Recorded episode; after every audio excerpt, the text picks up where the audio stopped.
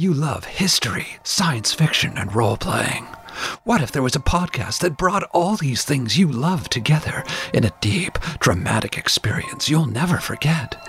Enter the Twilight Histories, a campaign-style storytelling podcast that casts you as the hero.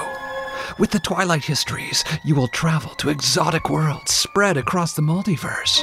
Some are familiar, others are totally exotic. You'll visit Egypt, locked in an ice age. You'll follow the Mongols across the American plains. You'll explore a terraformed Venus.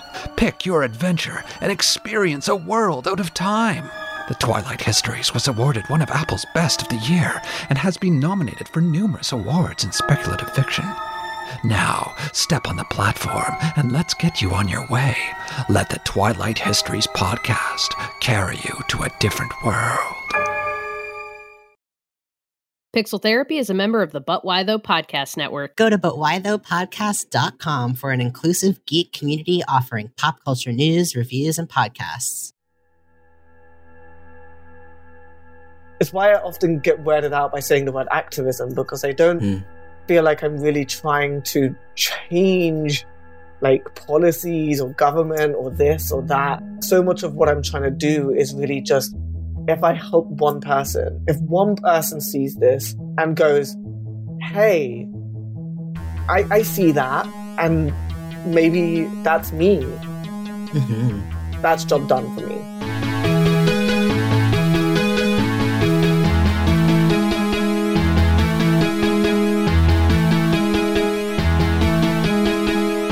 Welcome to Pixel Therapy, the video game podcast where we look at the games we play through the lens of the player, where what you play is just as important as how you play it, and where emotional intelligence is a critical stat. Every other week, we bring on a guest who may or may not consider themselves a gamer to discuss the games that have made them and changed them, and all the feelings they have about our favorite pastime. I'm your co-host, Jamie, pronouns she, her. And I'm your co-host, Spencer, pronouns they, them. And this is Pixel Therapy. Let's kick things off, as we always do, with our Patreon shout-outs. This is our special thank you to everyone who subscribed at our Patreon name in the credits tier for the month of March. Today, we'd like to say a very big thank you to Val, Genevieve, Lindsay, Grace, Jackie, Ben, Pimatai, and Adienka. Thank you all for your generous support. We can't do this without you. Remember, if you want to get your name in the credits, you can hop on over to patreon.com/pixeltherapypod, and you'll get access to our monthly bonus series co-op mode. In our April episode, we talked about TV, talked about some TV shows. We talked about Elden Ring 2, but we also talked about Severance, which is a show that everyone needs to go watch right now, yesterday. Get on it. If you're a fan of what we do here on Pixel Therapy, please consider sharing us with your friends and family, rating and reviewing us on Apple Podcasts, or you can even write into the show. Send us a little old email at pixeltherapypod@gmail.com. We would love to hear from you. All right, it's time to get cozy, pull up an armchair, feel free to lie down on the couch, bring your shoulders back. Oh my gosh, thank you That's for that. Huge one, yeah, right? Let them drop, my people. God. Oh, let the shoulders drop. Let the shoulders hit the floor. That's right. Instead of the bodies. Let's talk about our feelings, Spencer. How are you? I'm well, Jamie. I did something very small towny last night. Small towny. Okay. What was it? So we had some neighbors move in down the street, and we heard through the town gossip grapevine that it was another gay couple. Ooh. Because they were staying at the house of our across the street neighbor's father, because the plumbing in the house that they are moving into like exploded. So through all of that roundabout connection, our across the street neighbor was like, oh, by the way, I heard these two guys moved to town. They seem chill.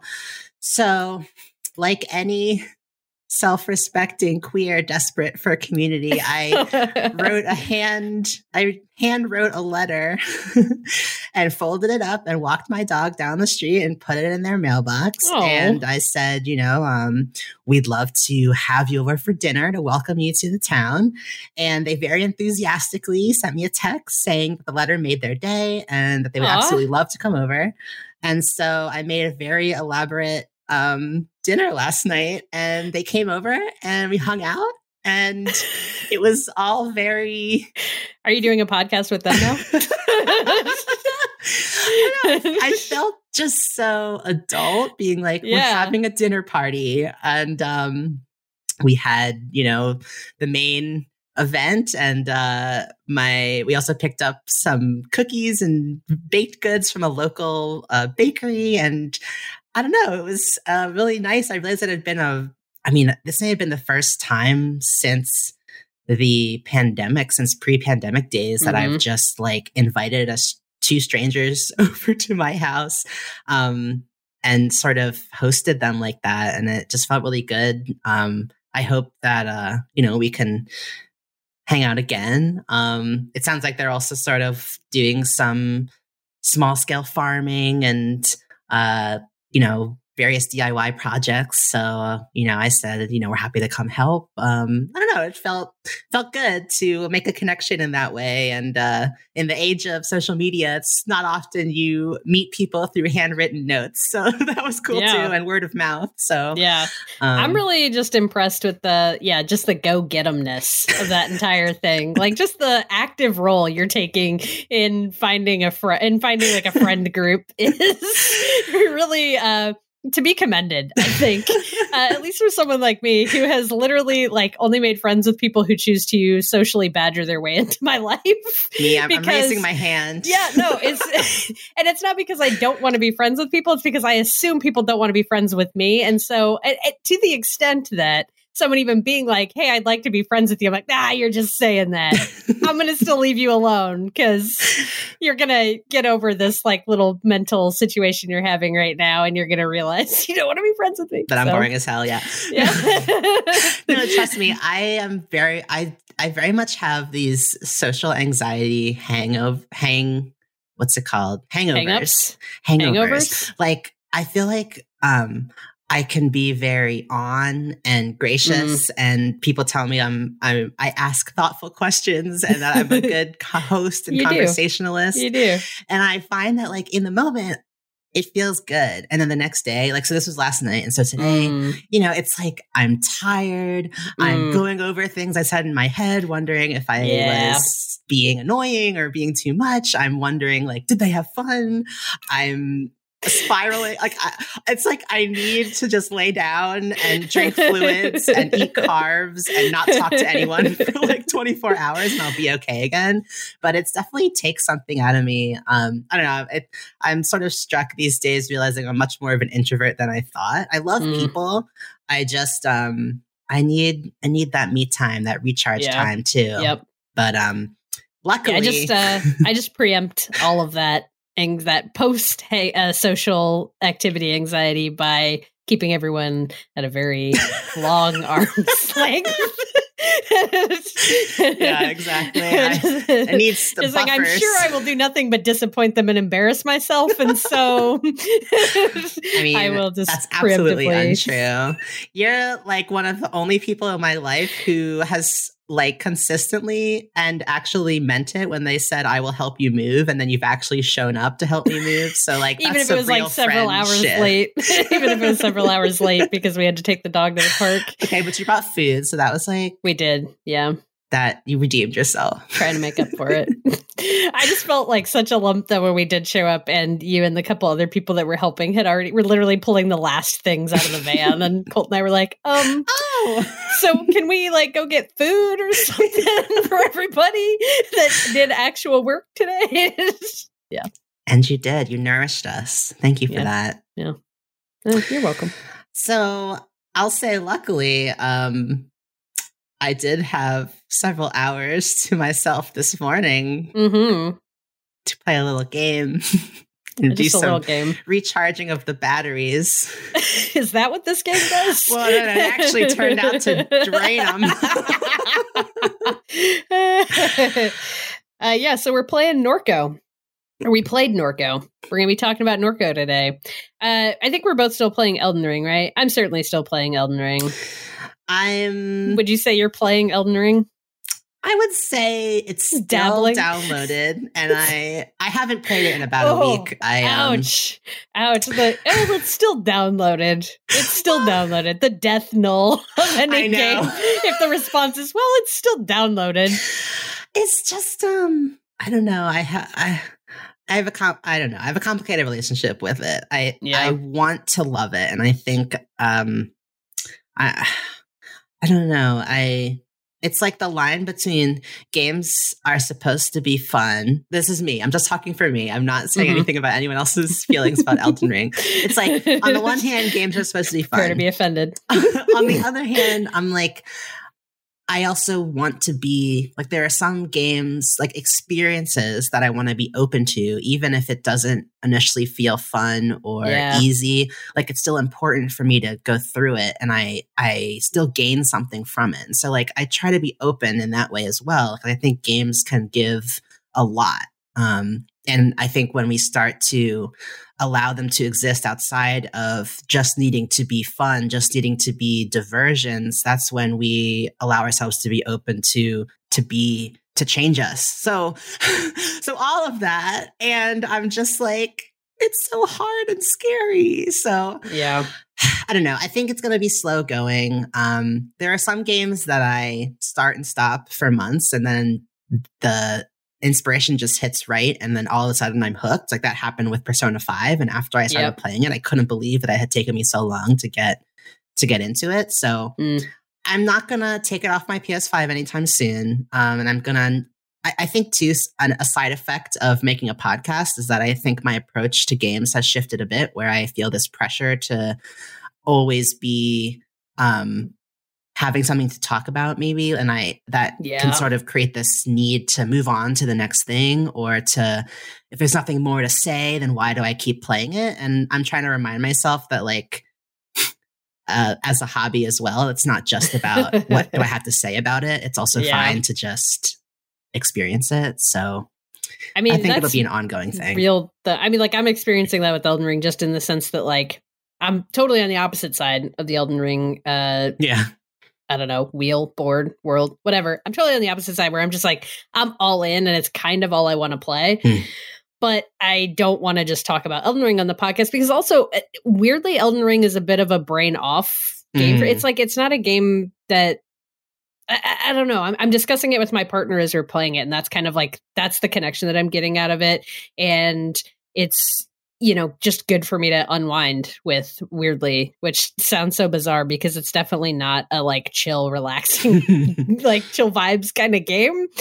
But it's not something that I feel like I would, even if there's nothing to unpack every other week in a podcast episode, or for me, it's just like, yeah, I'm still doing this, and I'm still enjoying it, and it's still hitting the same things that it was hitting the first time I talked about it. There's a lot to unpack with the hand spiders. Yeah, so much. Like, why did they move that way? And why can't I dodge roll in time? But yeah, why so, like, do they have that many fingers? It's too many. It's definitely too many. It's not even two hands put together. It's like, there's like a half of a third in there. And they, like, do this, like, crawl shift anyway. And they infect your dreams.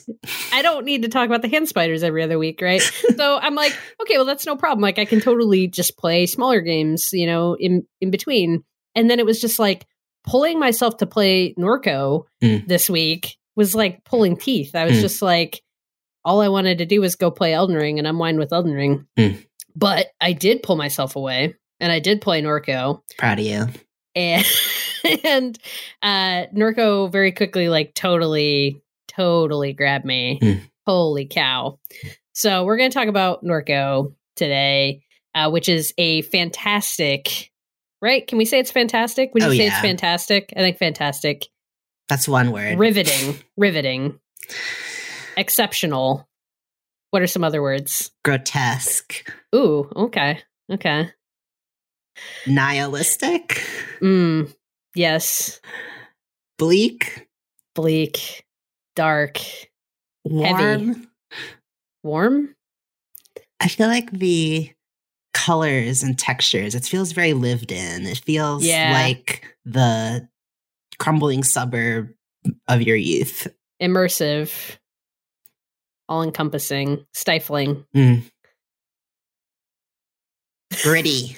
Yes.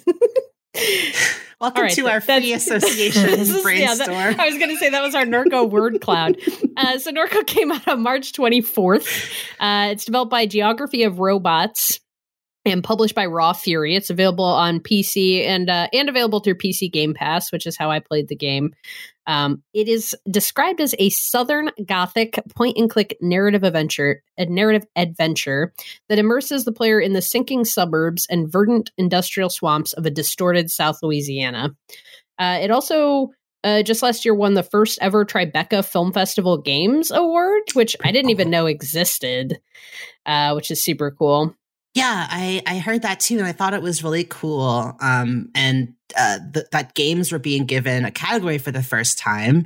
And just for folks, for context, the Tribeca Film Festival Games Award recognizes an unreleased video game for its potential for excellence in art and storytelling through design, artistic mastery, and highly immersive worlds.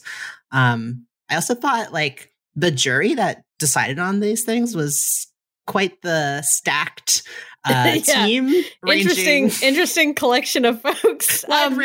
First and obviously Elijah Wood. Obviously Elijah Wood.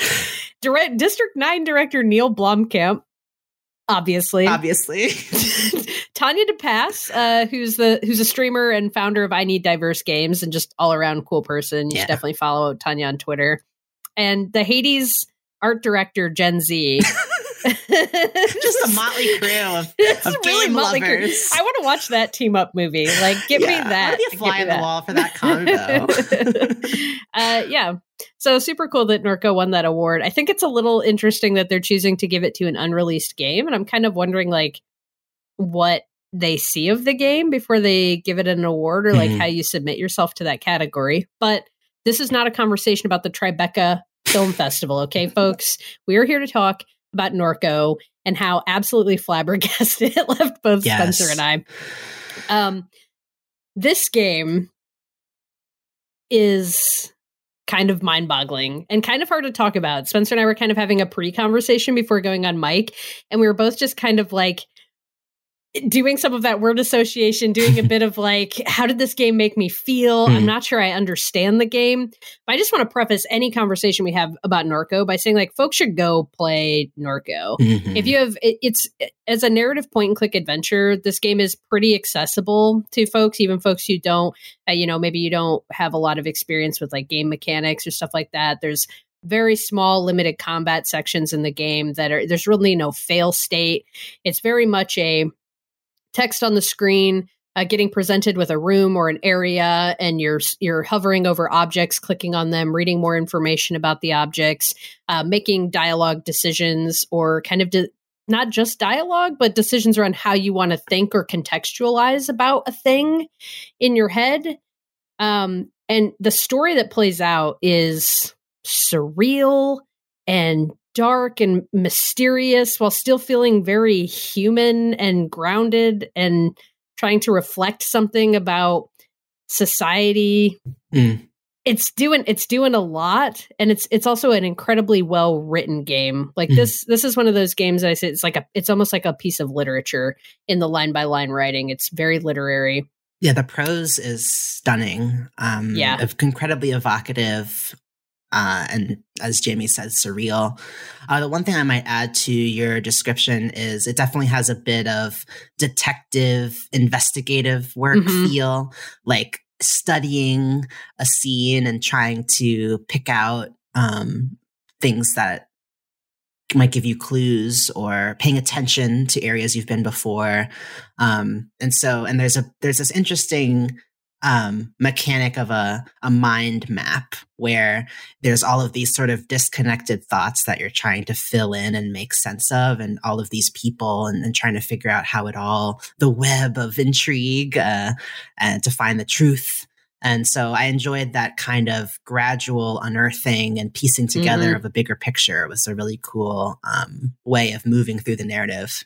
Yeah. And so speaking about the narrative, kind of the premise of the game is that you play as the main character, Kay, who is a young woman who's been living kind of a nomadic lifestyle on the road, traveling across the middle/west of the U.S. Mm-hmm. She was born and raised in Norco, Louisiana, but leaves home at a young age to kind of live this nomadic lifestyle. She's returned home at the beginning of the game because her mother has just died from cancer, brain cancer, I think, right? Mm. And she comes home to find that her brother, she has a younger brother, and he's missing. Mm-hmm. So her younger brother, Blake, is missing. Her mother has just died. Kay totally missed the funeral. You get a very strong sense that her and her mother were not on good terms, that they weren't even speaking before her mother's death, but she's kind of come back to get some of the affairs in order and check in with her brother. Her brother has asked her to come back, but then he's missing at the beginning of the game. So you're kind of trying to figure out where your brother is. You start to figure out that your mom was maybe involved in some interesting stuff before she died. There's a whole mystery around what your mom was looking into.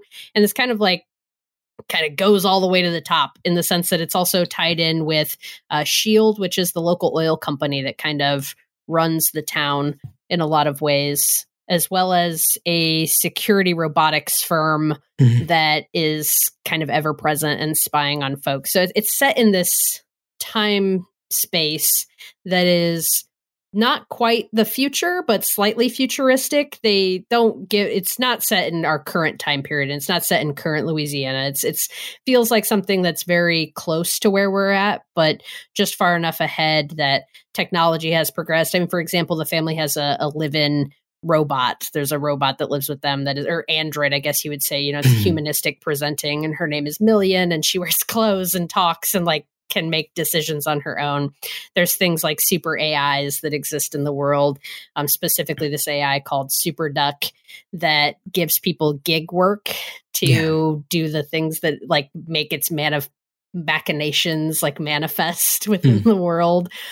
So it's this interesting space of kind of the old head oil companies that feels very gritty and grounded in blue collar, and this encroaching tech space, all kind of happening in this area of Louisiana that's kind of perpetually swampy and flooded and is actively experiencing climate change. Mm-hmm. So that's kind of the setting that we come into the world with. Absolutely. And I think something really interesting about the game. So it was created by this person Yutz, which is a pseudonym that they use as a way of separating their personal history from the creation of the game, which I think was really fascinating. But this person Yutz created the game to sort of make sense of their own upbringing. They were born in Norco, which is part of greater New Orleans, Louisiana. And there was this quick quote I'd love to add just to give folks just kind of set the stage for this game. It's from an article by Alexis Ong for PC Gamer. And Yutz says, "I think people are exhausted by the alienation and the dematerialization of the internet. And I think that there is a kind of new emergent regionalism, as well as a new kind of emergent sincerity that I can kind of see in my filter bubble." And Alexis writes, "If collapse already became the zeitgeist years ago, perhaps this emergent sincerity is simply the result of younger generations' increasing desperation and frustration with climate change, widening class divides, and virulent techno-capitalism. It's not romantic to be cynical and disaffected when we still have the power to do something about it, at the very least in our own backyards." Yeah, I love that quote. And I think it's touching on, I mean, we see these themes that Alexis specifically is mentioning very, very clearly in the game: climate change, widening class divides, virulent techno-capitalism. These are core aspects of the story and the world that is built in Norco. And the last sentence that she has in that bit that you quoted, "It's not romantic to be cynical and disaffected when we still have the power to do something about it, at the very least in our own backyards." I think that's something that I'm still wrestling with about Norco in particular. And I don't know yet. Yeah, I beat this game last night from the day we're recording it. You finished it this morning. I think you and I are still very much in a processing place of trying to make sense of This game is all vibes.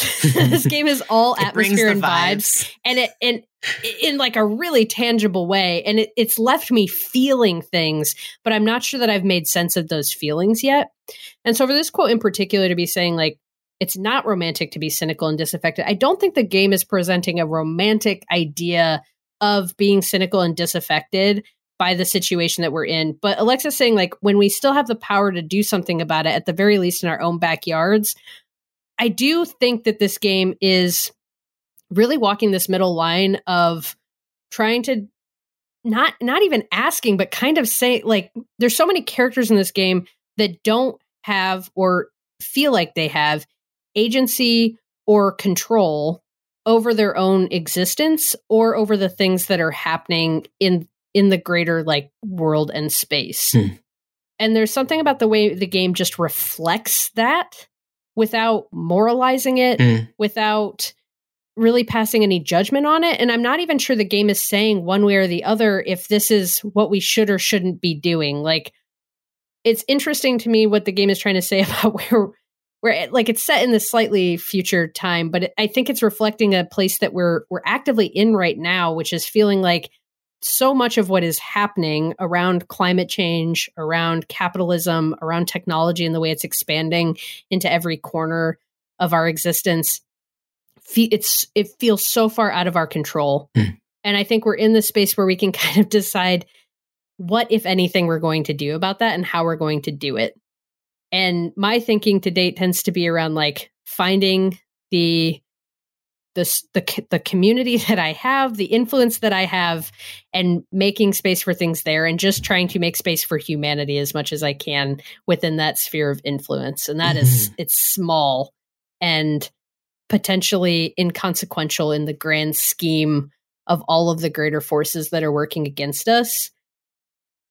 And in a lot of ways, Norco is not even presenting characters who are taking that amount of agency. And yet it's still not demonizing them for doing so. This is a game about just getting by. Yes. In the face of overwhelming systems that are outside of our control.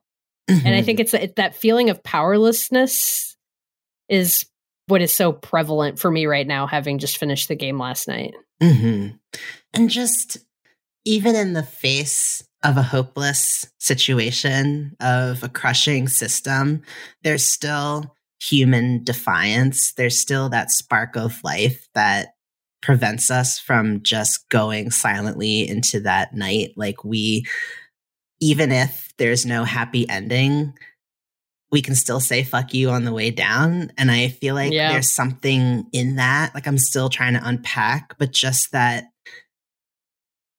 even the futility of the human condition doesn't mean that we have to give up. There are still things worth fighting for, even if you're just fighting for yourself. Like, I don't know. It really hit something. Go ahead.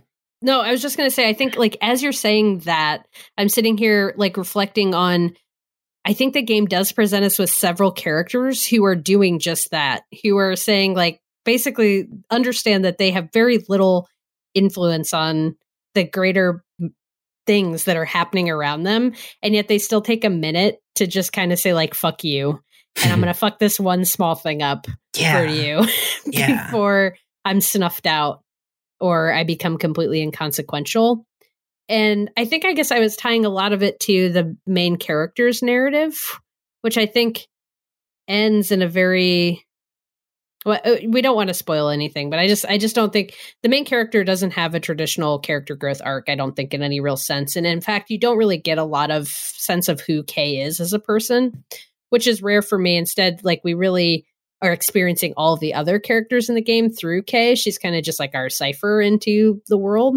And so I think I was thinking a lot about, like, well, what is the game saying about the world through Kay? And I actually think I was kind of looking at it in the wrong way. I think it's more about, like, I think they're presenting this thesis statement, if the game has one, through the other characters that Kay is interacting with. So you kind of just kind of flip flip that on its head for me a bit. You're welcome. Thank you. That's why we have these conversations. There's one thing I want to go back to that you were saying earlier, back to this concept of you can control what's in your backyard, and how you are reaching for local community, even in when things can feel hopeless. Like that really hit me, like even as I was thinking about just that little story I shared when we first started this episode about reaching out to my neighbors. Like this time, these past few years and ongoing, I mean, for me, looking around at all of the anti-trans rhetoric and very scary hate, just pure hate and scapegoating coming up in the U.S., making it feel like we're veering backwards. These years for everyone have been very isolating, feeling this complete lack of control, feeling fear of the future and the inevitability of things like climate change and, just the food shortages, housing crises. Like it's like a never ending onslaught of terrible bullshit. And there are days where I do feel immobilized by fear, by hopelessness, and feeling like, what can I possibly do? Or that there's somewhere else where if I just lived in this country, or if only I would maybe things would be different. And it's like, all of that is just fantasy. That's just my brain trying to come up with fantastical situations to make myself feel better, or to think that there's an escape route that will lead to, a greener pasture. And what I found is that, just reaching out to people across the street or down the road, just making that point of contact, like, I think I could have it would have been easy to go months feeling completely alone. I've lived here for a year and I had yet to meet other queer folks. And I think I could have very easily just continued to let myself feel isolated and hopeless and like that it's impossible to find community. But this idea of like a cute little hamlet small town where everyone knows each other and goes over to each other's houses and everyone has a friend group like a sitcom is just, that doesn't really exist unless you make it. And it's not as hard as it feels to just make a connection. And so, I really am trying to internalize that your immediate community is where you can make the most impact, where you do have the most influence. And I don't know. I just thank you for bringing that up because it's like an important thing to remember, I think. Yeah. Yeah. 100%. So let's talk a bit about the atmosphere and vibes that I referenced, because this game has it's got a smell. It's got a texture to it. You feel it like on your skin in a way that I think very few games it managed to accomplish. There's a lot of games that have been thrown out as kind of comparative points for Norco. I don't know if any of them quite hit the mark. I've heard the game compared to Disco Elysium, and I think Disco Elysium is a much more robust, maybe is the word I'm looking for. Like, just has systems depth that does not exist in Norco. Norco is very point-and-click adventure game. And even in that category of games, it's being it's nowhere near as obtuse as a lot of point-and-click adventure games are. It's trying to be super accessible to anyone who wants to check this game out. Versus Disco Elysium, which is just, very dense. Lots of systems, lots of RPG mechanics to deal with. So none of that is in Norco. But I think the comparison to Disco Elysium for me is more in the way that Disco Elysium has moments in the game where you will encounter. Well, Disco Elysium also a super literary game like Norco. So I think that makes a lot of sense in terms of how they present their narrative, a lot of text-based, very deep literary writing. But Disco Elysium has moments of the game where you can encounter a line or go down a rabbit hole where suddenly the world opens up in a new way, and the game will actually shift perspective away from the main characters and present information about the town, community, someone else who exists in the world in a way that takes an almost omniscient, omnipresent view of history, space, time. Yes. And that's something that Norco does too. There's a moment really early in the game that I think is a great example of this, which is that when Kay first arrives at her childhood home, you are looking at the house and you have kind of these options of how you can think about the house. And it gives you the option to think and learn more about the floods that have happened to the house. Because again, this is in Louisiana. The house has been flooded several times. And when the menu first comes up, it says, do you want to think about the first flood, the second flood, or the third flood? Mm. And if you go through you click on each one, and it'll kind of like present you with a memory that's very much from Kay's perspective. Like, oh, when I was this age, this happened, and this is how we dealt with it. But if you look at all those three of those memories and read the text for each one, a fourth option appears. It says the fourth flood. And if you click on the fourth flood, the actual image on the screen changes. You're no longer standing in front of your house and looking at the house. So you get this aerial view of the entirety of Norco, Louisiana, like almost like you're in a plane, and you can just see the lights of the different buildings and the fire coming up from the oil refineries. And it starts talking about how in a few years, the direction of the Mississippi River is going to change and the entire neighborhood that your house currently exists in is going to be flooded and your house is going to be razed to the ground.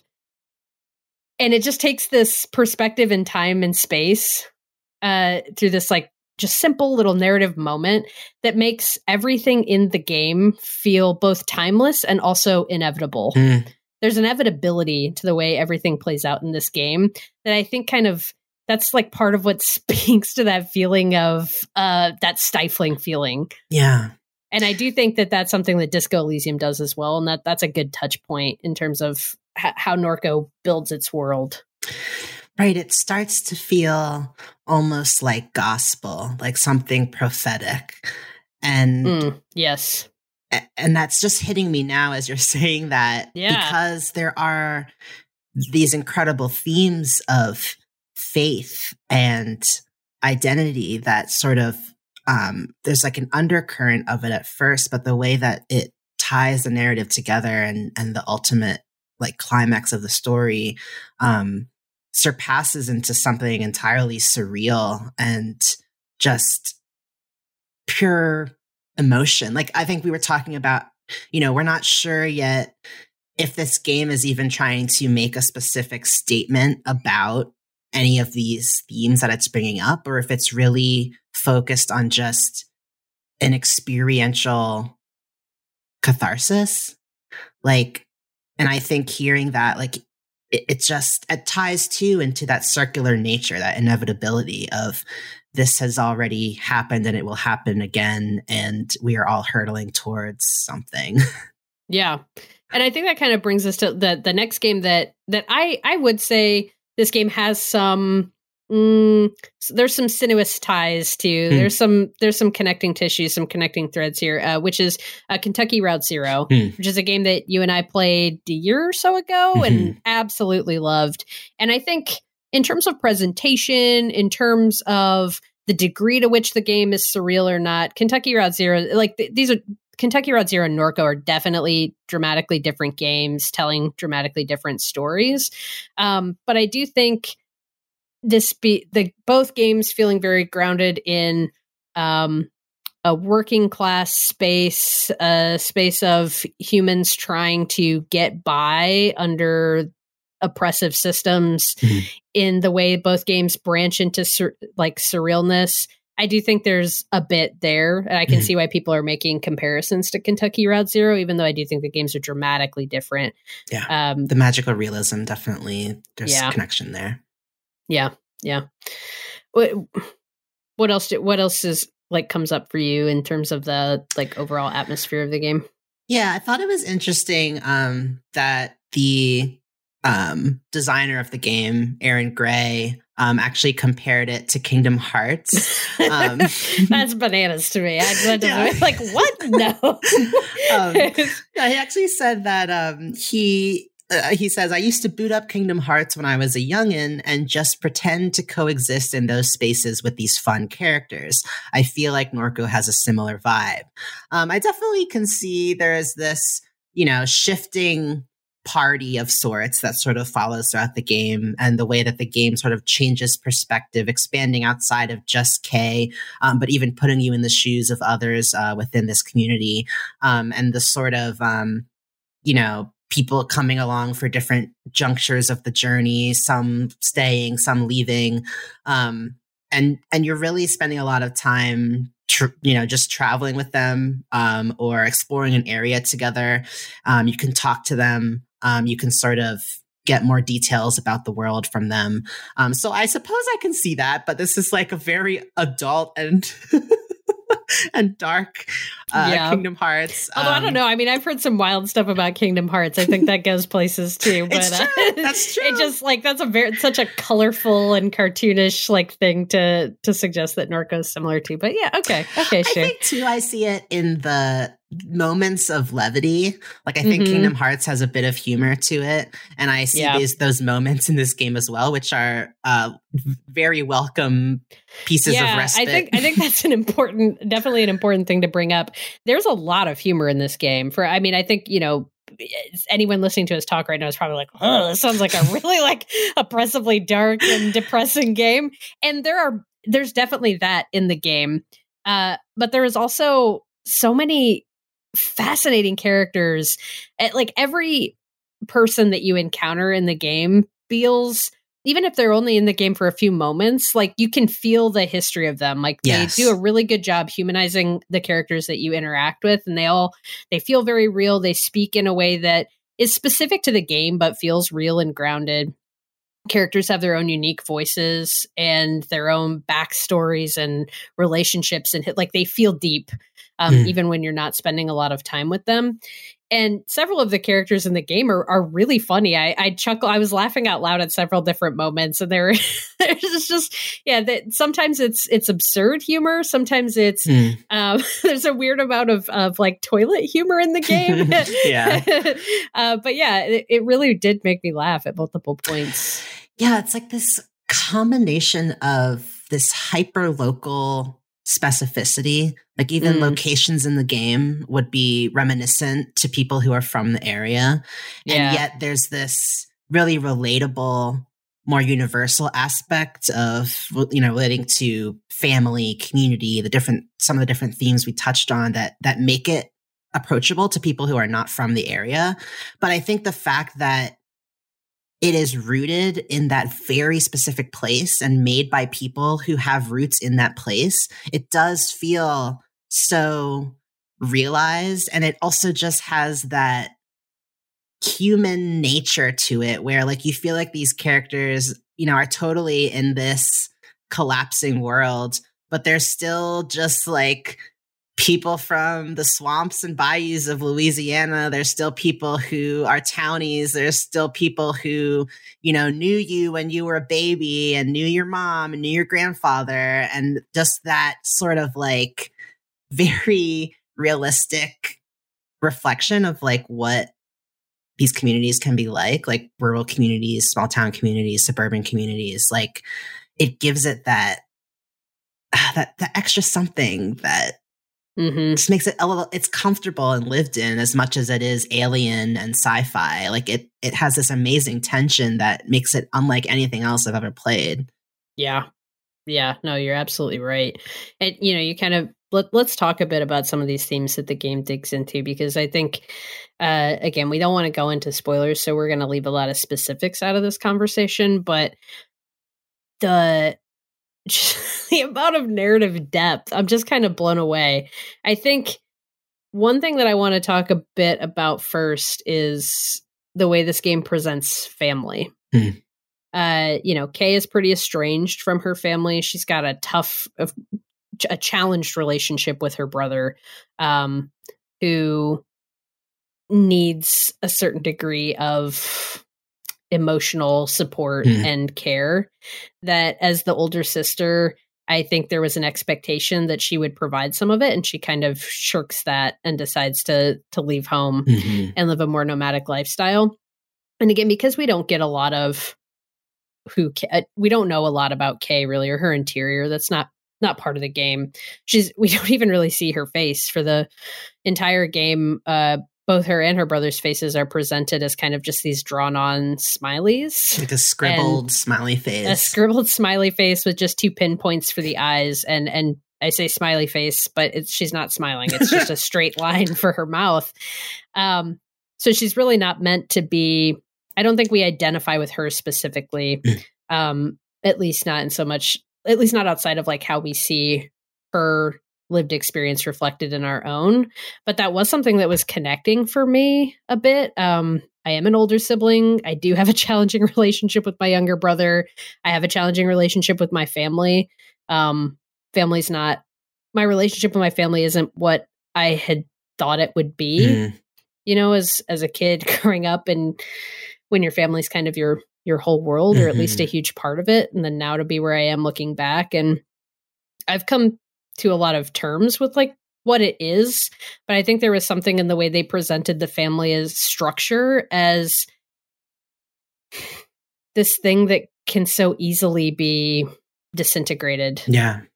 That really hit a nerve for me, that these family ties, I think we put a lot of weight on the idea that family connection is some end all be all of obligation and says something about who we are. And I think this game presents what is a very common situation for a lot of folks, which is that your family are just people that you know, and sometimes not even very well, and how easily that can not really say anything about a person or be a big part of their life.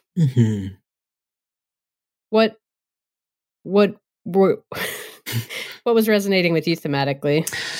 I definitely want to talk about the use of water and the inevitability surrounding it. I think earlier you mentioned the, you know, eventually the Mississippi River is going to change course and the Delta will be flooded and much of New Orleans will be destroyed. And rising water is just like one of those things that is impossible for humans to try and overcome. And I think the way that it's used throughout the game, in floods, in the swamps and lakes, in the, you know, what it hides beneath, where it can pull you, how it can seem calm but have strength and currents underneath, how just back to that theme of inevitable destruction and how that's constantly hanging over this community. Even something that back to the creator Yutz, you know, he talks about, or they talk about how it's a constant fear of like, when is the next time New Orleans is going to flood? And at the same time, it's home. Like, I love it. I love that place, and it's a place I want to go back to, but I also know that someday I might not be able to. Like, I think that's something that a lot of people can relate to. And so I just felt that it was so powerful. And even adding to, you said this game has a smell, and I think the water, the cypress trees, the smokestacks, the fires burning, the swamps, like it all, you can almost feel that choking humidity. You can feel the, you know, the sound of frogs and bugs, and you can feel that water choking. And for a game that is primarily text-based and pixel art, I was struck by how immediate the imagery of the water felt. Yeah. Yeah. That's real. And it's reminding me a little bit too of this moment near the end of the game where you're getting this kind of vision of your home as you walk through it one last time, and you see your father, who died when you were very young, and he has this. It describes him as like standing in a kitchen that's slowly flooding, the water like coming up over the linoleum tiles, and he leans his hand against the wall and says, "You just don't think that it'll get bad, but when it does, you don't think there's any other way it can be. That's what gets me." And I feel like that sentence almost is like, there's so much in the game that I think that sentence holds: the relationship with the family, the flooding, the way society is like slowly collapsing, the pervasiveness of it, like so many things in the game. People are existing in what has become a, like what you wouldn't have thought was going to become a bad situation, or like when it started, we didn't think it was going to get here, and now it's here and you don't see any way out of it. And you kind of accept it for what it is rather than trying to change or fix it. if you even could. That reminds me, I saw a quote. It must have been a tweet or something. Speaking of pervasiveness of the internet, but it was like, times are allowed to be good. Like, you're allowed to have periods of rest. And I feel like so often our lives become defined by putting out one fire to the next, or like, oh no, like this bad thing has happened and that's defining me. And it's like, we often don't, or sometimes find that we don't allow ourselves to be in the moment and look around when times are good and let ourselves enjoy it, because we're constantly awaiting the next shoe to drop. And so I think too, from the quote you were saying, like, humans, we very quickly adjust to bad situations. We very quickly adapt and create a new normal, and we can start to forget what it looked like before. And so I think, I don't know, it just gives me a lot to think about in just being more mindful, maybe. And also remembering that good and bad times are part of life. And, you know, the pursuit of happiness isn't really arriving at a place. It's changing your perspective of how you view your own life and giving yourself the space to see it as it is, not as you would hope it would be. Yeah. One more theme that I want to talk a little bit about is the game, and I'm still really processing like what is being said here, but there's a lot in the game that's trying to talk about faith, like religion, spirituality, and also like, but faith in that way, faith in the sense of like organized religion. Like, there's a cult in the game that plays a pretty significant role, and there's a couple different religious leaders that the game presents. But then there's also just kind of like what I would say are like more vaguer spiritual concepts of like the energy of the universe and how we try to grapple with that as like silly little humans making up answers. And there's this weird power struggle that happens in the game for, again, we're trying not to spoil anything. So there's a power struggle that happens around trying to control something that I think is symbolic of the energy of the universe, God. There's all of these different characters in the game ascribing something to this thing, this MacGuffin or whatever that you're looking for a portion of the game. There's all these different characters ascribing things to this thing that you're looking for. And it means different things to each person. They've all kind of built up this belief system around what it's going to do for them, right? All of these different power players coming from all of these different aspects. The oil company is after this thing. The cybersecurity firm is, technology, corporations, and religion are all after this thing. And the thing ultimately is everything and nothing. It's a destructive force that is both ruins everything and does nothing at the same time. Everyone kind of like implodes upon themselves. Like the oil refineries, the tech companies, the religious groups, they're all trying to capture and use that thing, but it's something that is impossible to be contained. It's the indifference of the universe, and it's also the love of the universe. It's the inevitability of life. It's energy. It's whatever ineffable quality makes us who we are. Like, it's impossible to control, and capitalism is going to run us into the ground in our pursuit of being something more than what we are. And the hubris there.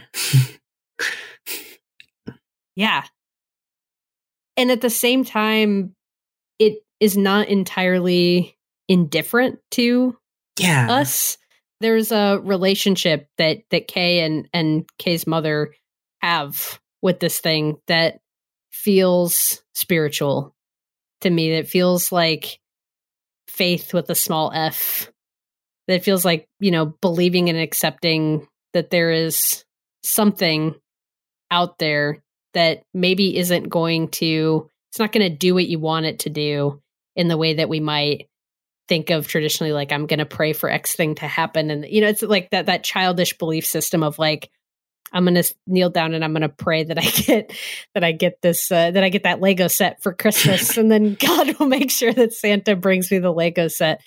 But it's the connection to something larger than ourselves, while still understanding that while that thing cares for us, it's not going to do anything for us specifically. Yeah. And that we're meant to die, I think, too. Mm-hmm. Like, there is no one is going to escape this. So on that bleak note, but seriously, like, this game is, I mean, I'm going to be thinking about this game for a few more weeks, I think, and just chewing on it. Yeah. And maybe even replaying portions of it. It was so, you know, we didn't really talk about how gorgeous the artwork is, but the detailed pixel art in this, they use a lot of blues and oranges, and it feels there's just so much, like, you feel like you can touch this game. Yeah. And this game has touched me. Mm-hmm. Mm-hmm. Yeah. There's a quote that I want to share that maybe to carry us out. Yeah, let's do it. It's a conversation that happens pretty late in the game, and I think ties into some of what we were covering with the explorations of faith and these cults and the ways humans strive to escape our fate.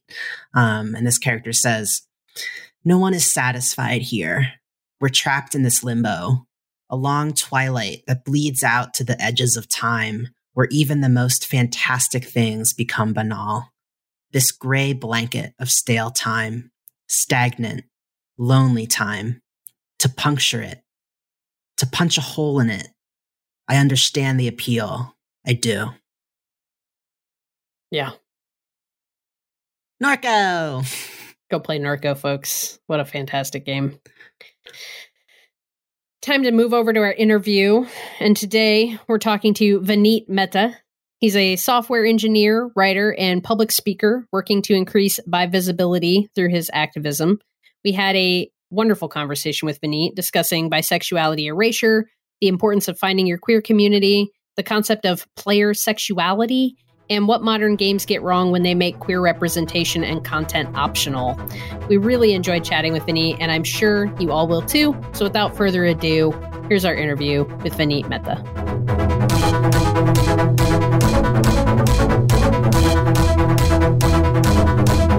Hello to our wonderful guest, and thank you so much for joining us in the virtual Pixel Therapy studio. To start, can you share your name and your pronouns? Yeah. Hi, everyone. My name is Vineet Mehta. My pronouns are he, him. And Vineet, how do you spend your time? Oh, big question. So my main job is a software engineer, so I guess I spend a lot of time doing that. But on the side, I also do a lot of, like, activism-y stuff. I don't know. I always don't know what to call it. But I do a lot of writing around bisexuality, and about being bisexual and a person of color, so because I'm Indian. So I talk a lot about that. I volunteer in the community sometimes. I've been involved in several projects and helped out with certain things. And then outside of all of that, I guess I play a lot of video games and binge a lot of TV. Love it. Love that. And Vineet, I just wanted to comment that, like, as someone who is a writer and a community builder, and that being a channel for your advocacy for your community, I just wanted to note that I think it's amazing that you are literally putting content out there in such a vulnerable way. Since I feel like for so many bisexual folks, like, including myself in that, that, like, my own understanding of myself and my coming out was really delayed by just not even having the language or knowing that that was a possibility until someone else, like, spoke it into existence for me. And so, like, specifically, like, you're literally doing that. You're putting words out there that resonate with others. And I hopefully, you know, helping someone else come to that conclusion earlier and find your work that speaks to such a specific audience. I was wondering if that resonated with you at all, and kind of what drew you to this work. Yeah, I mean, that is literally it. Like, for me, I didn't find out the word bisexual until I was 17, despite having feelings way before that, probably around like 12, 13, maybe earlier. And I didn't know what it was because I was like, well, there's gay and there's straight, and is that gay then? Am I gay? And I didn't know this word existed, and I finally found this word, and everyone laughed about it, and everyone said it was stupid and doesn't make sense and isn't real. And so I couldn't see myself as seeing it as real because I didn't know anyone who was using it apart from this one person who everyone said was lying. I didn't see it in media. I didn't see celebrities. I didn't see anyone living this life who wasn't maybe just like someone people saw as like another dumb kid. And so for me, I was like, it took me until I was about 25 to really look at that word, because and stop denying it, really, because I was just denying my attraction to men. I was like, that's not a thing. I can't see validity in that because X, Y, Z, and kept finding reasons. And it wasn't until I just couldn't deny it anymore that I was like, well, I guess I have to pick this word because I don't understand what else it could be. And I still found that trouble of like, I don't know if what I'm saying is real. I don't know if anyone else is going to see what I'm saying is real. I don't know if I'm going to experience the exact same reaction. And I definitely did. I definitely experienced people who were like, yeah, but you're probably more gay, right? You're probably more this. And so I always say with my work that, you know, a lot of people go, well, what are you doing it for? Are you trying to do this or that or that? It's why I often get worded out by saying the word activism, because I don't feel like I'm really trying to change like policies or government or this or that. And I'm not really like making my own space. I'm just trying to help where possible.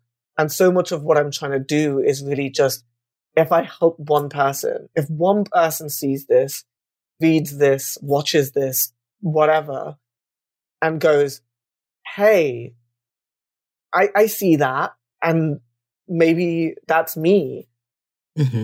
That's job done for me. I'm like, great, I helped someone. That's all it is. That's all I'm trying to do. Absolutely, and thank you for sharing that. And I think too, what you're saying is an important reminder to all of us that like, this work happens on multiple levels. Like changing policy isn't the only thing that's going to save us or going to liberate us. Like the work has to start internally and in among the people in our immediate sphere of influence. Because that's where we have the most power, is really the people that we have direct connections with. And, and two, like the work isn't sustainable if we're not taking care of ourselves, celebrating each other, sharing love with each other, seeing each other. So I think that the work you're doing is incredibly important, even if it's not something as high up as like changing policy. Thank you. So, I just think what you spoke on too is so true.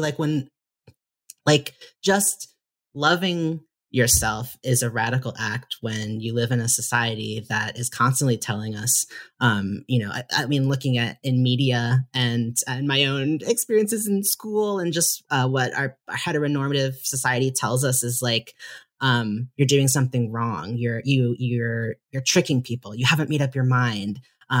Even if you're with someone, it's just a matter of time until, there's this myth, I think I see it a lot in TV shows and stuff where like bisexual people are just like constantly trying to hook up and they're not faithful because for some reason being attracted to more types of people means that we're not content. I don't know. So it's hard. It's hard to feel valid. And it's also hard to feel unashamed, I think, sometimes of embracing bisexuality. Yeah, and I think, it's difficult because so much of society is trying to paint certain things as bad, and they pair it up with other things that people see as bad. And it's like, actually, no, both of those are fine. Like, so often you see people being like, oh, well, all bi people are polyamorous. And I'm like, well, one, they aren't, but two, why is that a bad thing? And it's because people see polyamory as a bad thing, and they go, well, it's greedy, right? Like, you can't just be happy with one. And it's like, what? No, there's nothing, that's not what that means. But also, like, who cares? Who cares if people want more than one person in their lives? Like, it's a ridiculous game that people try to play because they are just trying to buy into this heteronormative sort of monosexist. They're trying to buy into the lifestyle that the world is trying to sell us, is that you settle down with one person of the quote-unquote opposite sex, and you settle down and you get married and buy a house and have kids. And I'm like, right, but that is not what a lot of people want. Mm-hmm. Like, there's multiple things in there that I don't want. Definitely don't want kids. And it's people are so obsessed with trying to buy into that any time that they see something that strays away from it, they see, well, that's bad. We're often seen as like destroying something. Mm. Like, you know, when people are trying to fight for like gay marriage, so you're destroying the sanctity of marriage. And that is exactly what people say about stuff like bisexual and polyamory and like other identities like non-binary and asexual. You're trying to destroy something. You're trying to ruin something. You're trying to harm other people. Mm-hmm. It's like, no, what we're trying to do is exist. Absolutely. What we're trying to do is exist and be ourselves. And you're so obsessed with trying to grind everyone else down to be just like you. Mm-hmm. That you can't seem to accept other people. Mm-hmm. Yeah. Two things there. One, I feel like one of the most important things, like I feel like the core of polyamory is this understanding that love is not a finite resource that can be divided. Yeah. Love is infinite and it multiplies. And I think we see that in friendships. Like there's no such thing as like, I only have one friend. And if my friend hangs out with other people, then they're not a good friend. We don't see that with, you know, family. It's not a new person comes into our family or join or marries into our family. We don't say, sorry, no more room. So, you know, I'm like a very monogamous person personally, but I totally understand the concept of like, not one person is going to fulfill everything in your life, and it's okay to have other people. Like, I know a lot of people don't get that because a lot of people, they're like, oh, I have a partner, and the rest of their life just fades away. Mm-hmm. They lose all kind of friendships and all that sort of stuff. But for me, I'm just like, no, not one person is going to fulfill everything. Like, yeah, I'm happy I have a partner, but I also have my friends and they're important to me and I want quality time with them because they all give me something else in my life. Absolutely. And I think that can extend to anything. So like you said, it's similar with friendships. Why can't it be the same with love? Mm-hmm. And two, if the sanctity of your bond is threatened by two or more other people doing something that has absolutely nothing to do with you, then it must not have been that sacred to begin with. Right. I think that's the thing that always gets me. It's like, right, so your whole marriage is destroyed by someone else getting married. That's a shaky marriage. Why are you so obsessed with me?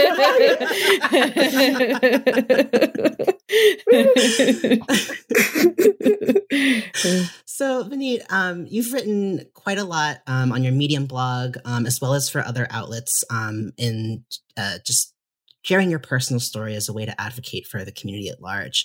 And in an article you wrote for Queermunity magazine about your personal coming out story, you shared some really important and sobering statistics, I think, for people who may not be paying attention to this stuff, which our society makes sure that they are not.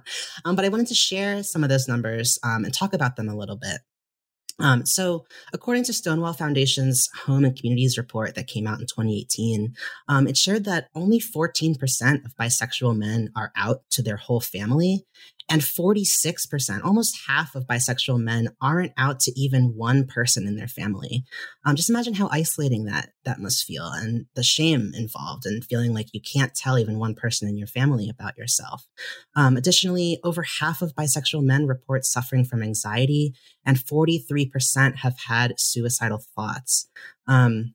It's just, you know, I think we don't talk enough about the lack of just mental health support and also just freedom to be flexible, that I think to explore, to embrace your softer sides. Like I think men and masculine leaning folks are often put into this box that allows them to only be a certain way. I don't know if you had any additional thoughts you wanted to share about that particular phenomenon? Oh, how long have we got? The thing that I write about a lot is, as a kid and even to this day, I am so far removed from what people consider masculinity.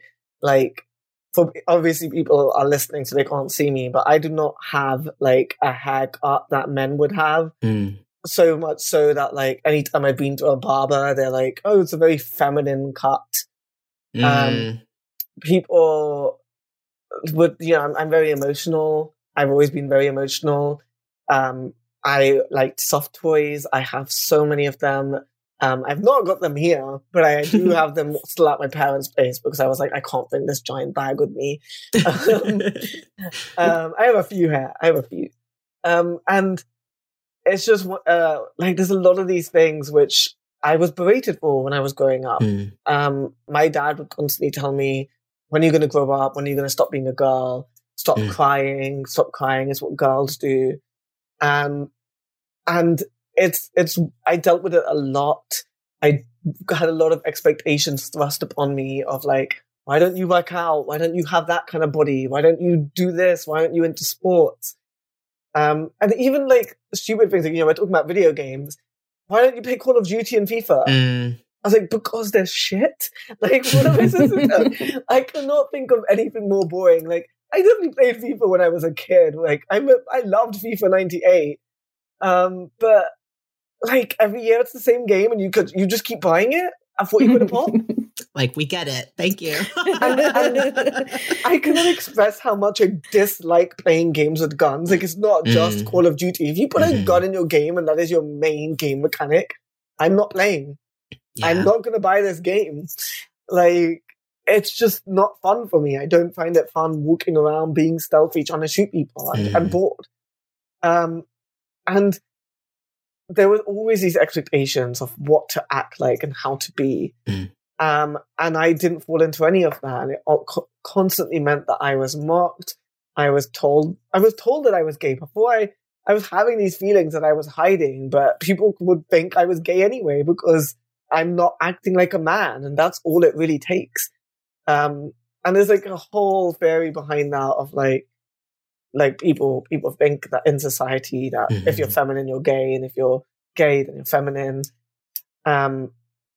I actually wrote a whole bunch of that. I won't go into it now, but like a whole bunch of that in my book about bisexual men. But there's a lot that can be said about this. And yeah, I think we don't allow men to do any of this stuff. And I think so often this stems from misogyny. It stems from the idea that women are seen as lesser, and therefore a man showing womanly traits is degrading to himself. So yeah, I think it's so often a struggle. And when it comes to stuff like bisexuality and, you know, all of those statistics, I'm not surprised because I struggled with depression and anxiety and suicidal ideation, and I've written about all of this. I was worried about coming out. And I think it's because of the fact that it's not just the idea that being gay and like a man showing feelings for another man is a bad thing. But it's also the idea of like, well, since I'm attracted to who I'm supposed to be attracted to, aka women, I can just live that life, I guess, and it will appease people. And I've spoken to people who are like, well, I was in a happy marriage with a woman. I wanted absolutely nothing to change, but I wasn't being me. And I wasn't telling people who I was. I wasn't telling the person I love the most in my life who I actually am. And I felt like I was hiding myself, putting up a mask. And I think that is what stops people. It's like, well, what if I do come out and then I have to ruin my whole entire life? For what? I'm in a happy marriage. I love her. There's nothing changing here. But there, at the same time, there is, because I'm not being me.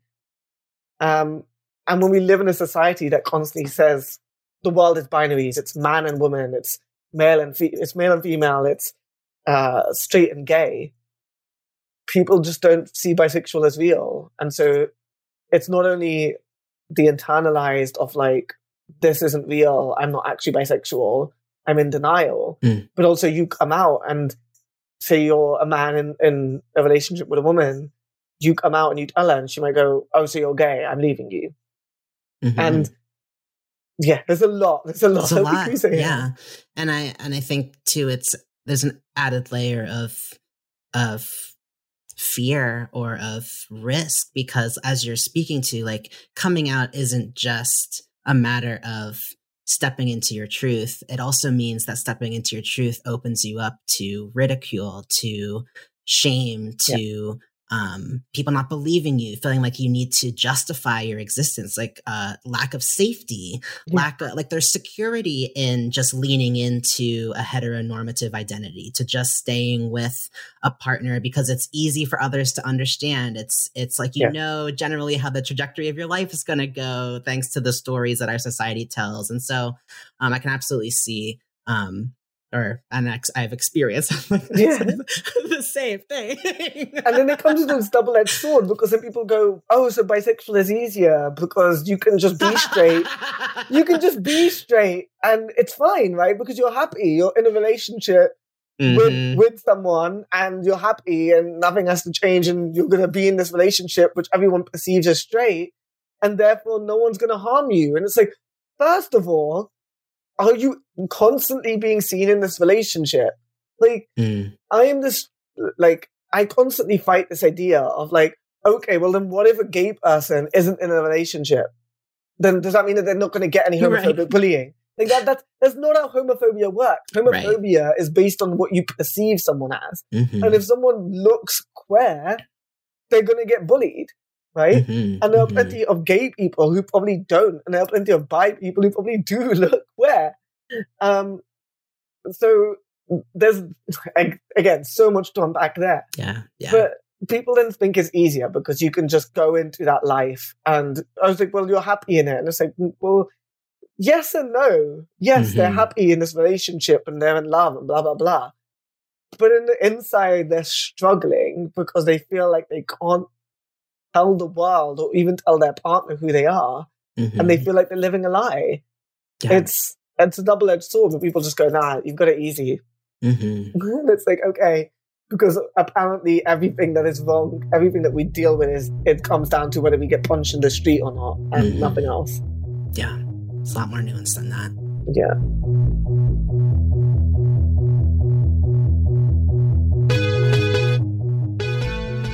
So, you know, something that you've talked about, Vineet, is just how scary it can be coming out, sort of shaking up what's known, what's comfortable, and sort of forging a new path, finding new community.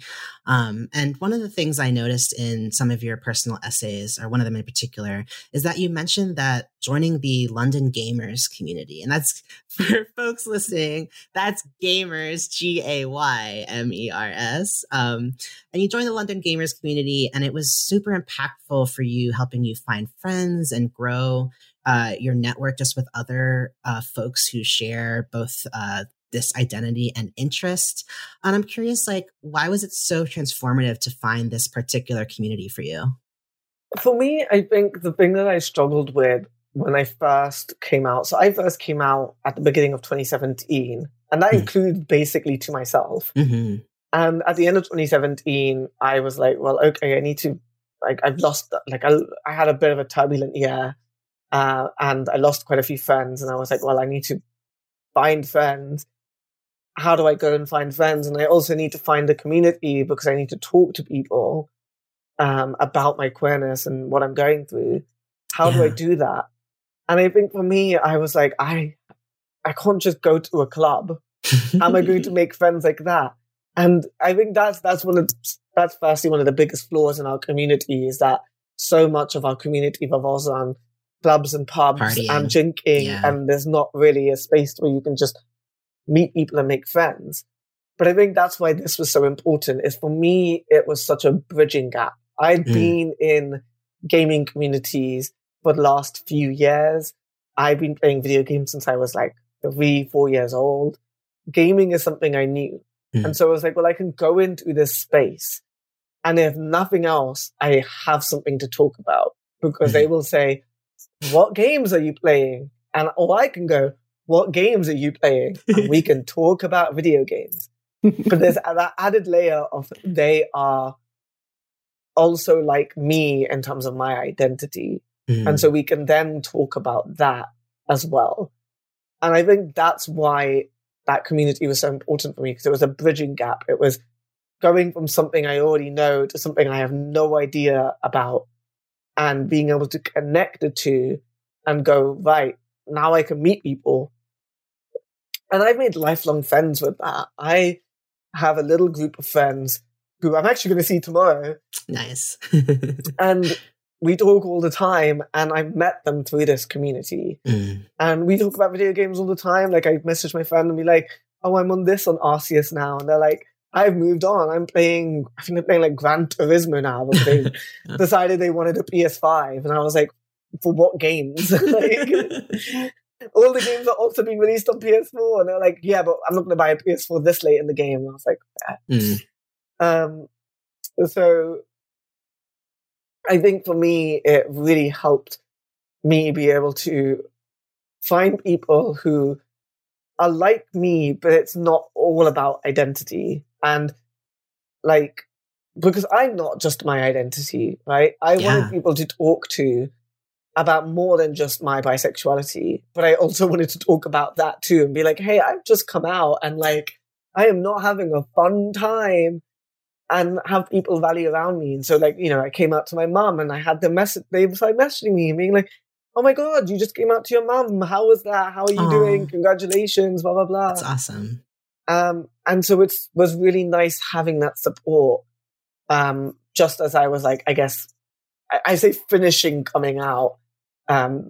Coming out is a lifetime process, but like in terms of the people who were currently in my life, and coming out to my family, like that for me was like the milestone of like, right, I've done that now. Mm-hmm. And now going forward, I can say my sexuality up front, and that's just the thing. Mm-hmm. So yeah, I think that's why the community was so important for me. No, yeah, thank you for that. I think that's a really great point. Like when I think back to where I met people and built my own queer community and queer network, it was through like hookup apps, like anonymous like message boards where people, cruising groups, and you know, like BDSM play parties. So like, and I think now I'm at a point where you know, I'm doing a lot of trauma work. I'm sort of unpacking a lot of who I was in my early 20s and why I engaged with the places I did. And this is not at all any sort of blanket statement saying anything negative about hookup culture or you know, BDSM or anything like that. But I think for me personally, I'm at a point where I'm like, okay, what are my sober space options? Like, where do the nerdy queers hang out? And we really don't, you know, all the lesbian bars are gone in Massachusetts. We don't really have sober spaces for queer folks to gather. We don't really, like, it's hard to not always feel like your identity needs to come first when sort of like introducing yourself or meeting other people in sort of the spaces that we occupy. And so I think having that shared context of games, not even like having your identity necessarily be part of the conversation yet until you're ready. I think it's an amazing point and really true. And I need to find a gaming group near me. I definitely recommend it. I definitely do. Vineet, tell us a little bit more about your personal history with gaming. Do you consider yourself to be a capital G gamer? Oh my God. Like, I don't know. I go back and forth on that because like, people love to gatekeep, and I find it exhausting. I find the whole gatekeeping in our community exhausting. The number of times I've been told you're not a real gamer, quote unquote. And there's so many times where I'm like, oh, I'm a gamer. And I'm like, actually, do I want to be a gamer? Because y'all are messy. Like, y'all have the shittest politics in the world, and y'all are just obsessed with like, I'm a better gamer than you. And I just find it ridiculous because for me, like, hobbies are about connecting with other people. Yes. And so often people love to be like, well, you know, I'm more into that than you. And I'm like, says who? It's like, I once had this conversation with someone who was like, well, I'm more of a Leighton, like Professor Leighton fan than you are. And I was like, how? And they're like, oh, because I cosplayed as him, so clearly I like him more. And I was like, what? What do you mean? I once had someone be like, oh, what kind of games do you normally play? And I was like, well, mainly Nintendo these days. Mm-hmm. And they were like, oh, so you're not a real gamer then. Like, real gamers play stuff on all consoles and platforms. And I was like, oh, they play what they like. Must be nice. Yeah. They play what they like? Yeah, right. Anyway, history with gaming. So I grew up with video games. I started playing games when I was like 3, 4, 5 years old. We got like, I can't remember which one came first because I was so young and time didn't mean anything back then, mm-hmm. At least looking back. But one of the first things we had was a Game Boy. I say we, my brother got it and he would constantly ban me from it, but I was still sneaking play it. But it's still we. Yeah. My mom would be like, it's for you. It's for all of you. And I was like, Mom, how do we share Pokemon with this guy who has control issues? And then we also had a Super Nintendo that our neighbor randomly gave us for some reason. And so some of my earliest memories of video games are Super Mario Land. I was actually talking to my boyfriend earlier because he was showing me this GIF that I've seen a while, quite some time ago, but like it's always funny, is when it's like a GIF when Mario's riding Yoshi and he jumps for the gate and then jumps off Yoshi to hit the gate, and Yoshi's like crying and then gets really angry. It's like, how dare you? And Mario's like, fuck you, I'm winning the game without you. And I was like, when I was a kid, if I lost Yoshi, I would just straight up kill myself. I'm like, I'm not playing we this reached the flag Yoshi. Together. Yeah. I only actually care about Yoshi. Mario is secondary in this game. Mm-hmm. If I could play as Yoshi, I would. Somehow I never played Yoshi's Island. Oh man, I was about to say, Yoshi's Island was my jam. I never knew about it. Such a great game. But I loved playing Super Mario Land. Super Mario World, right? Super Mario World. Mm-hmm. God, I feel like a noob right now. Super Mario World. Pokemon, obviously. Like the underrated gem that is Mario Paint. The fact that they haven't made... Yes. The fact that they haven't made a sequel. Like, how dare you? How absolutely dare you? I know, there was such an experimentation phase. We had like Paper Mario. We had like Superstar Saga with Mario and Luigi working together. I'm like, bring back the experimental Mario. Right. Like, oh my God, I need them to just do more like interesting stuff. Like, because you get really fun to think. Remember when they did Luigi's Mansion? And and it was like, oh my God. I love the sequels, but the first one is just iconic. Mm-hmm. Like, all of the, like, different paintings and, like, having a baby and being in the crib. What a moment. What a moment of, like, a baby terrorizing you as you were tiny in their crib. Like, but, yeah, that and Kirby. Actually got... like the new Kirby game. There's like, a special game for the mouse mat as well. Vineet's holding up a giant Kirby mouse pad. It's very adorable. Like, I remember playing the first Kirby game, Kirby's Dream Land, on the Game Boy. Again, my brother used to not let me play it, but I was just like, every time he was not there, I was like, I'm gonna play Kirby. And it was so difficult because you had to do it in one run. Otherwise, and if you die, you're dead, you're dying again. And I remember the moment when I did it, and I felt like that's where my life peaked to this day. Like, that is where my life peaked. I'm like, I finished Kirby's Dream Land. I don't know if I'll ever be able to do that again in my life. It was such a good game, and I've been obsessed ever since. I'm a Nintendo boy at heart. Anyone who knows, I'm probably going to plug it at the end, but like my social media is Nintendo Mad 888. I vow to one day get verified with that username and be like, yeah, suck it. I look forward Nintendo to that Mad day. 888 is a blue tick. But, like, it is my one true passion, and I'm one of those people where like, people will call me a fanboy, and I'm like, actually, I get it, but I will be the first person to stand up and criticize Nintendo anytime they misstep. Okay, let's face it, the Wii U was not their strongest moment. We don't know her. They had some gem games, but my God, the marketing on that console was horrendous. And I've played other stuff. Age of Empires is high key. Age of Empires 2. Like, hands down one of my favorite games of all time. I wasn't good at it, but I loved every second of it. Mm-hmm. Theme Hospital, Sims, all of that stuff. Mm. And then a PlayStation. I have a PlayStation 4. I used to have PlayStation 1 and 2. Never had a PlayStation 3. My brother did and didn't let me play it. He didn't grow out of that. He did not grow out of that. No, clearly not.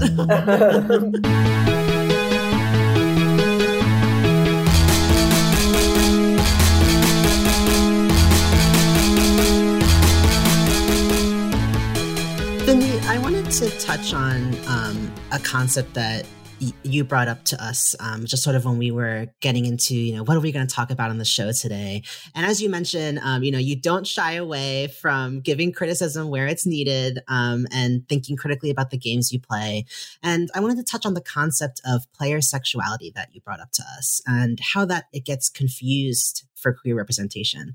And so for folks who aren't aware of the concept, there's a piece by Elena Cole for Game Developer, previously known as Gamma Sutra, if folks are familiar, where she writes, player sexuality describes the phenomenon of romanceable non-player characters being interested in the player character regardless of their gender, typically in very heteronormative game worlds. It's easy for developers to implement as they don't need to change these characters' interactions with the player based on the gender selected during character creation. And because it's entirely optional, it allows developers to basically appeal to those who are interested in queer relationships while making them avoidable for any homophobic players who are picking up the game. And so, Vineet, why is player sexuality actually not great for queer representation and inclusion? I mean, that last part is the part that really strikes home, is if it wasn't for the fact that you're going out there trying to make that happen in the game, you're not going to see it. Mm-hmm. And for me, that does not give representation. I think, it's still something and I still enjoy it. But for me, it's not explicitly there, right? Yeah. And the other thing that I find is that it's, even if you know it's there, sometimes still making it happen is not easy. Mm. And also the question comes up of how do you know it's there, right? So, firstly, the fact that we live in a society where we have technology and people write about this stuff is what tells us it's there. If you don't read the article that happens to tell you, if you're not online enough to know that this game that you have decided to buy has an option for you to make your character queer, you may never see it. So that's first of all. You're never going to see the queer representation unless you're told that it's in the game. And if you miss that, then don't know it. Mm-hmm. I could, this isn't an example of asexual, but for example, in Ghost of Tsushima, I was mainly focusing on the main narrative because I'm I have way too many games to play, and if I don't do the main narrative, I may never finish this game. Valid. There was a side quest where they revealed one of the characters is queer. Mm. How was I supposed to know if no one told me? How was I supposed to play it? How was I supposed to see it? If it's not in the main game, you can't guarantee someone's going to play the side quest. Mm-hmm. Second of all, it's how easy is it to actually make it happen? For example, I played Life is Strange 2. I was told that there was a romanceable option, a man that you can romance and a woman that you can romance. I tried to romance the man. Mm. It did not happen. Mm. Why? Because I selected the wrong choice. And sometimes it's completely it doesn't follow through. It's okay, I want to romance you. And it's right, but then you've got to do this thing that will make him happy. Mm. And I was right, but the thing that he wants to do is not something I want to do. So now what? And it's so I've got to do the thing I don't want to do just so I can romance the guy. Mm-hmm. So that's part two. But part three is, like you said, it's completely avoidable for people who just don't want to see it. Mm-hmm. And I don't think that is in and of itself representation, because if someone is queerphobic, they can just go, well, it's not going to happen in my game. In my game, the player is straight, and they'll just make them straight. Mm-hmm. And there'll be no allusion to queerness because they will never click those options. Mm-hmm. They will never make those options happen. And so the player that they're playing as will be straight. There are other characters who are romanceable they will not give the indication that you could romance them because they're not selecting those options. And then those characters aren't expressing a sexuality outside of what the player is choosing to do. If the player talked to these characters and the characters were like, well, I'm interested in men, and you're playing as a man, and you're like, okay, so they're gay or bi or something, then it's like, okay, then at least you know it's there. And they might be, if they're homophobic, they'll be like, oh, I hate that, and don't do it. But they've seen it, right? Mm-hmm. And so they know that character's queer. Yeah. And that is at least something. But absolutely. They can just never click those options. They will never see it. And therefore, how can you say that the character's queer when it's entirely up to what the player is choosing? Right, like where's, on one hand, it's like, where's that character's autonomy and personhood? Like, it's not just up to me to define, like, what everyone else's sexuality is. And on the other hand, I feel like player sexuality sort of confirms this harmful narrative that queer relationships are just straight relationships with a different coat on, that like we all strive for heteronormativity, or we all strive for a relationship unfolding in a certain way, which just is not true. Like there is no relationship where your identity, your lived experiences aren't part of the conversation. And so to act as though you can just flip a switch and it's the same thing, just like further incorrectly reinforces heteronormativity as the standard, and all of that is wrapped up in that. Especially when you think of something like Life is Strange, which has so much narrative around certain levels of oppression and certain things that people deal with, such as racism, sexism, all sorts of stuff in those games. Mm. You would think that if the player was actually queer, that would be part of the conversation that they're having with you about their hardship. They're sitting there and there's a guitar drumming in the background and they're having a really thoughtful moment with you, but they're not talking about their damage of being a queer person.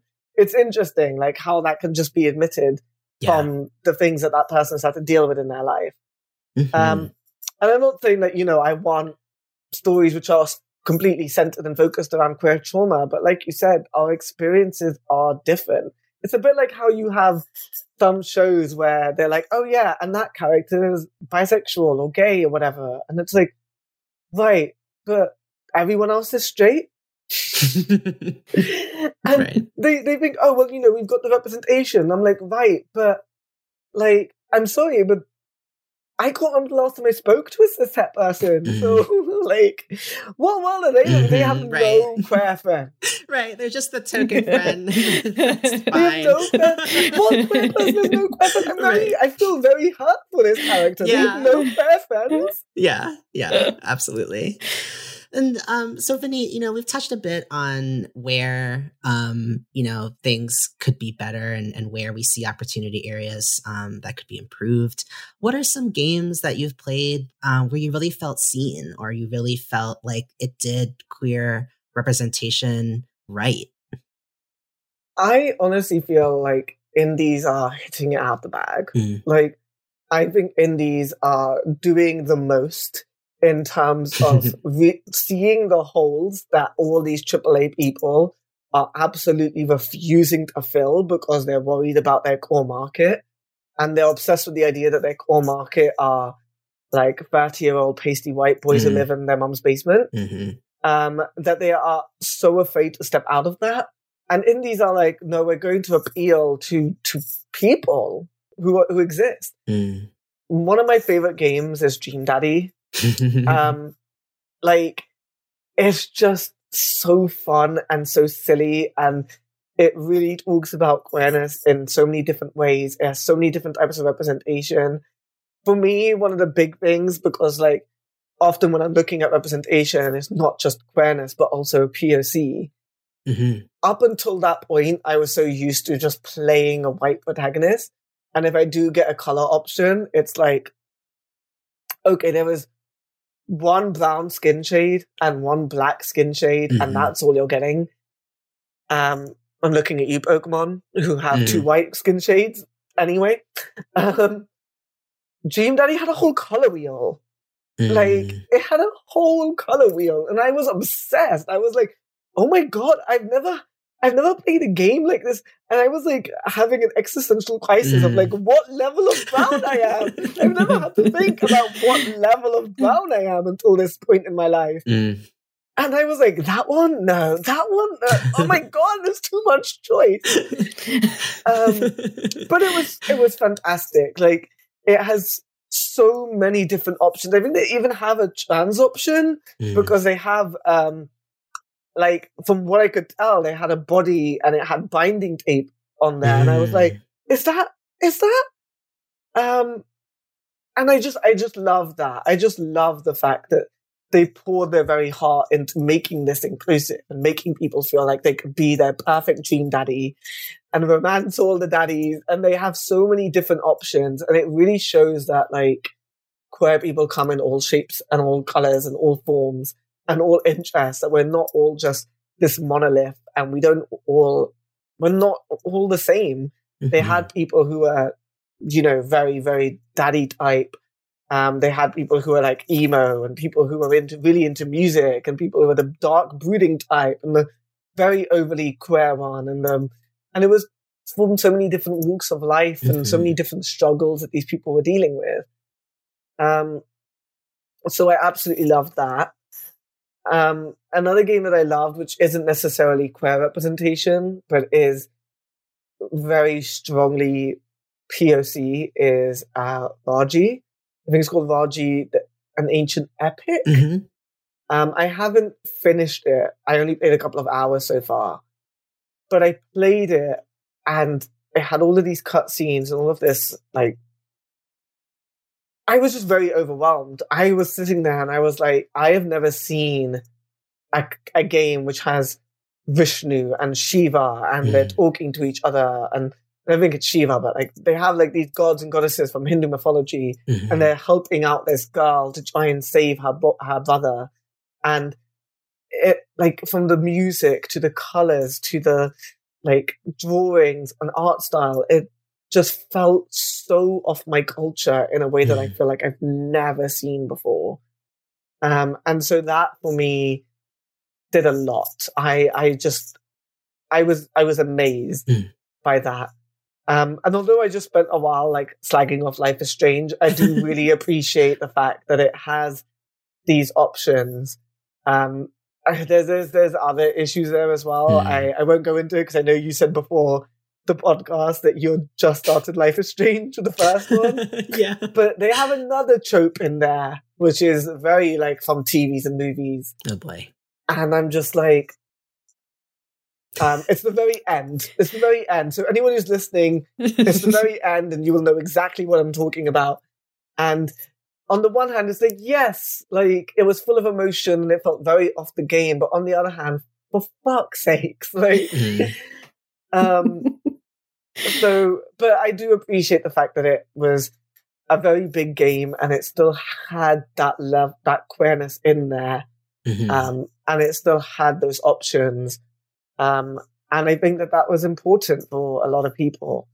And I think it has a lot of very interesting conversations. Like Life is Strange 2, when it came out, I feel like it was very important from the time it came out because it was talking about the struggle of being an immigrant, specifically being an immigrant from Mexico, or being, because they weren't immigrants themselves, but their dad was, and they emigrated, and they were US citizens, but it was specifically talking about that experience, like Trump era, and not feeling like you belonged in the US, and not feeling like people wanted you there, and talking about like building the wall, all of that stuff.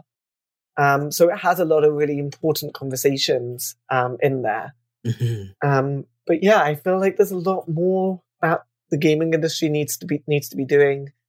I honestly feel like the industry is very behind. And I think a lot of that is because of the way they're still trying to appeal to this sort of core gamer demographic, quote unquote, of cis white men, and so scared to branch out from that. And anytime they do, there's just massive backlash because the quote unquote gamers with a capital G saying you're taking another thing from us. Mm-hmm. You know, you see how much they cry when you take Star Wars and James Bond and Marvel from them. Mm. And so it's like, you're taking gaming from us, and you've got this woman who, why does she have beard fuzz? I'm talking about Horizon, if that wasn't obvious. Don't even get me started. Why does she have beard fuzz? It's like, have you met a woman? Have you seen a woman with your eyes? Only from a distance, I think. Not close enough to see the beard fuzz. Yeah. It's a testament to how far our graphic capacity has come. Right. There's just so much to say about the fan base, and the way the fan base has such a, I would say, a very vocal minority, but they're very, very vocal, and it's so disgustingly toxic that it really drags the industry down. But I feel like that culture is not just outside, but inside. Like, who is behind the games that are being made? Mm-hmm. Who are the people in that boardroom, in that game dev bank? Like, who's working there? Who's writing the narrative? And I feel like that's the problem as well. I mean, we've all seen what's happening with Activision Blizzard at the moment. That is not an isolated case. Mm-hmm. No. The gaming industry is toxic through and through, inside and out. Mm-hmm. And I think that is what is holding the industry back. Yeah, it's a shame that, as you said, this vocal minority has this scarcity mindset that making room for others inherently takes something from them. And it's unfortunate that they feel that way, but they're also wrong, and they should feel wrong. Vineet, it's been absolutely lovely to have you on the show. Thank you so much for joining us. Where can folks follow you online? And is your book out yet? / where can folks find it? Or when is it coming out? So in terms of socials, you can find me literally everywhere at NintendoMad888. Honestly, you can Google that and my social medias will come up. Twitter is where I'm most active. You can also follow me on Instagram. I have a Medium, which again is NintendoMad888 at medium.medium.com. I haven't put anything there in a while because I've been writing a book, as we mentioned.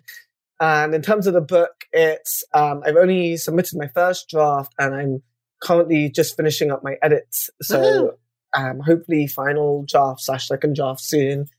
The current timeline is potentially very, very late this year, very, very early next year.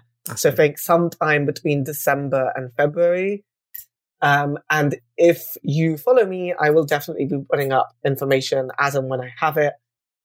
So once it's available for pre-order, I will be posting it everywhere and be like, please go buy the book that I spent 2 years writing, because like, you got to make it all worth it, because please. It was a lot of work and I'm tired. Wonderful. Thank you so much, Vineet, for joining us on Pixel Therapy. Thank you for having me.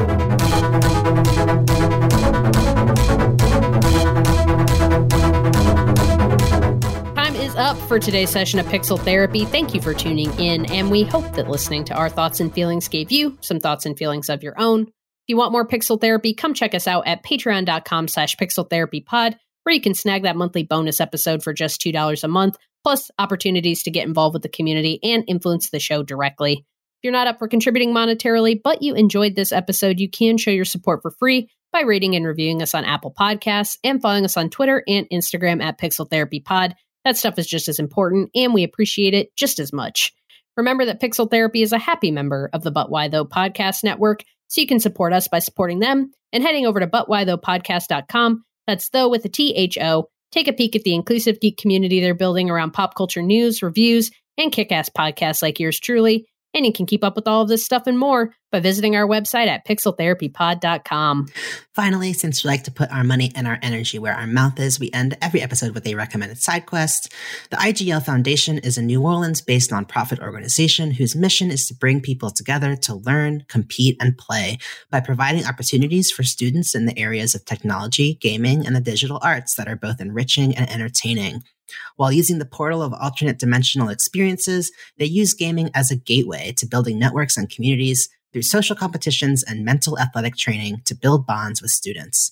To learn more, get involved, and donate, visit IGLFoundation.org. Again, that's IGLFoundation.org.